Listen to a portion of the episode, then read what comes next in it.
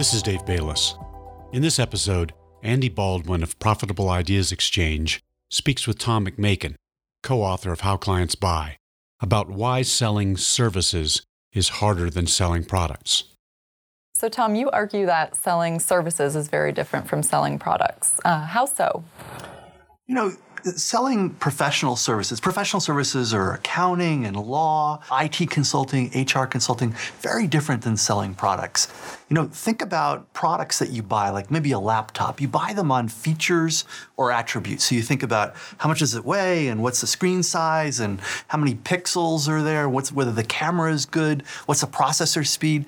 In fact, you can go online and you can see a spreadsheet that kind of le- that compares different laptops. But professional services are, are really different. They're sold on reputation, relationships, uh, track record. You can't imagine going online and seeing a spreadsheet that was comparing lawyers and saying one lawyer had uh, got a five on integrity, whereas another lawyer got a, a four on courtroom presence.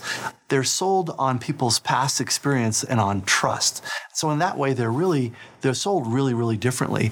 It's interesting. I think the challenge of selling professional services has gotten a lot harder over the last couple decades because as technology has linked us across the globe, our niches have become more specific. So maybe our parents uh, were accountants in Poughkeepsie, and in order to generate business, in order to create those relationships um, off of which they scope business, they would uh, they'd meet people at the synagogue or church, or they'd meet people at the golf course. They get to know them over a lifetime, and then they would scope business off of those relationships.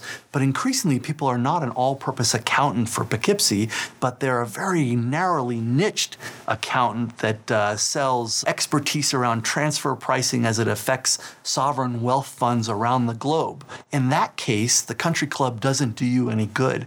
And so the question of the day becomes how do you build a community that you can serve that might well be global in scope? So, why is it that people have such an allergy to the word sales?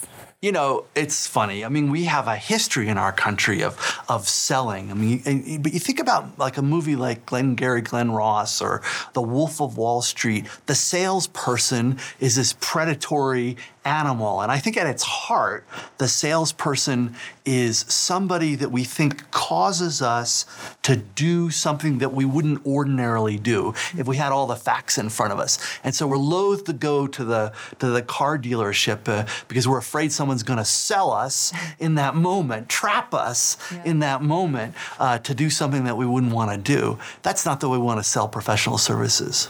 In How Clients Buy, you offer readers this advice never call it selling. Tell us more about that point of view.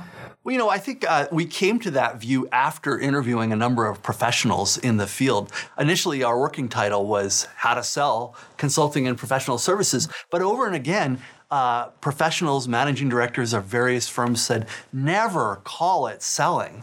And so we wanted to listen to that and understand it. And I think one of the, the reasons that, that we don't want to call it selling is because selling is got a sort of a bad name. It leaves a bad taste. It, it connotes that someone is manipulating the person that they're selling to.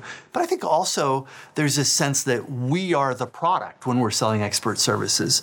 And uh, it seems fundamentally immodest or like we're bragging if uh, we try and sell ourselves. You know, the advice that we got from the professionals was the best way to do business development if you're in consulting and professional services is to do good work.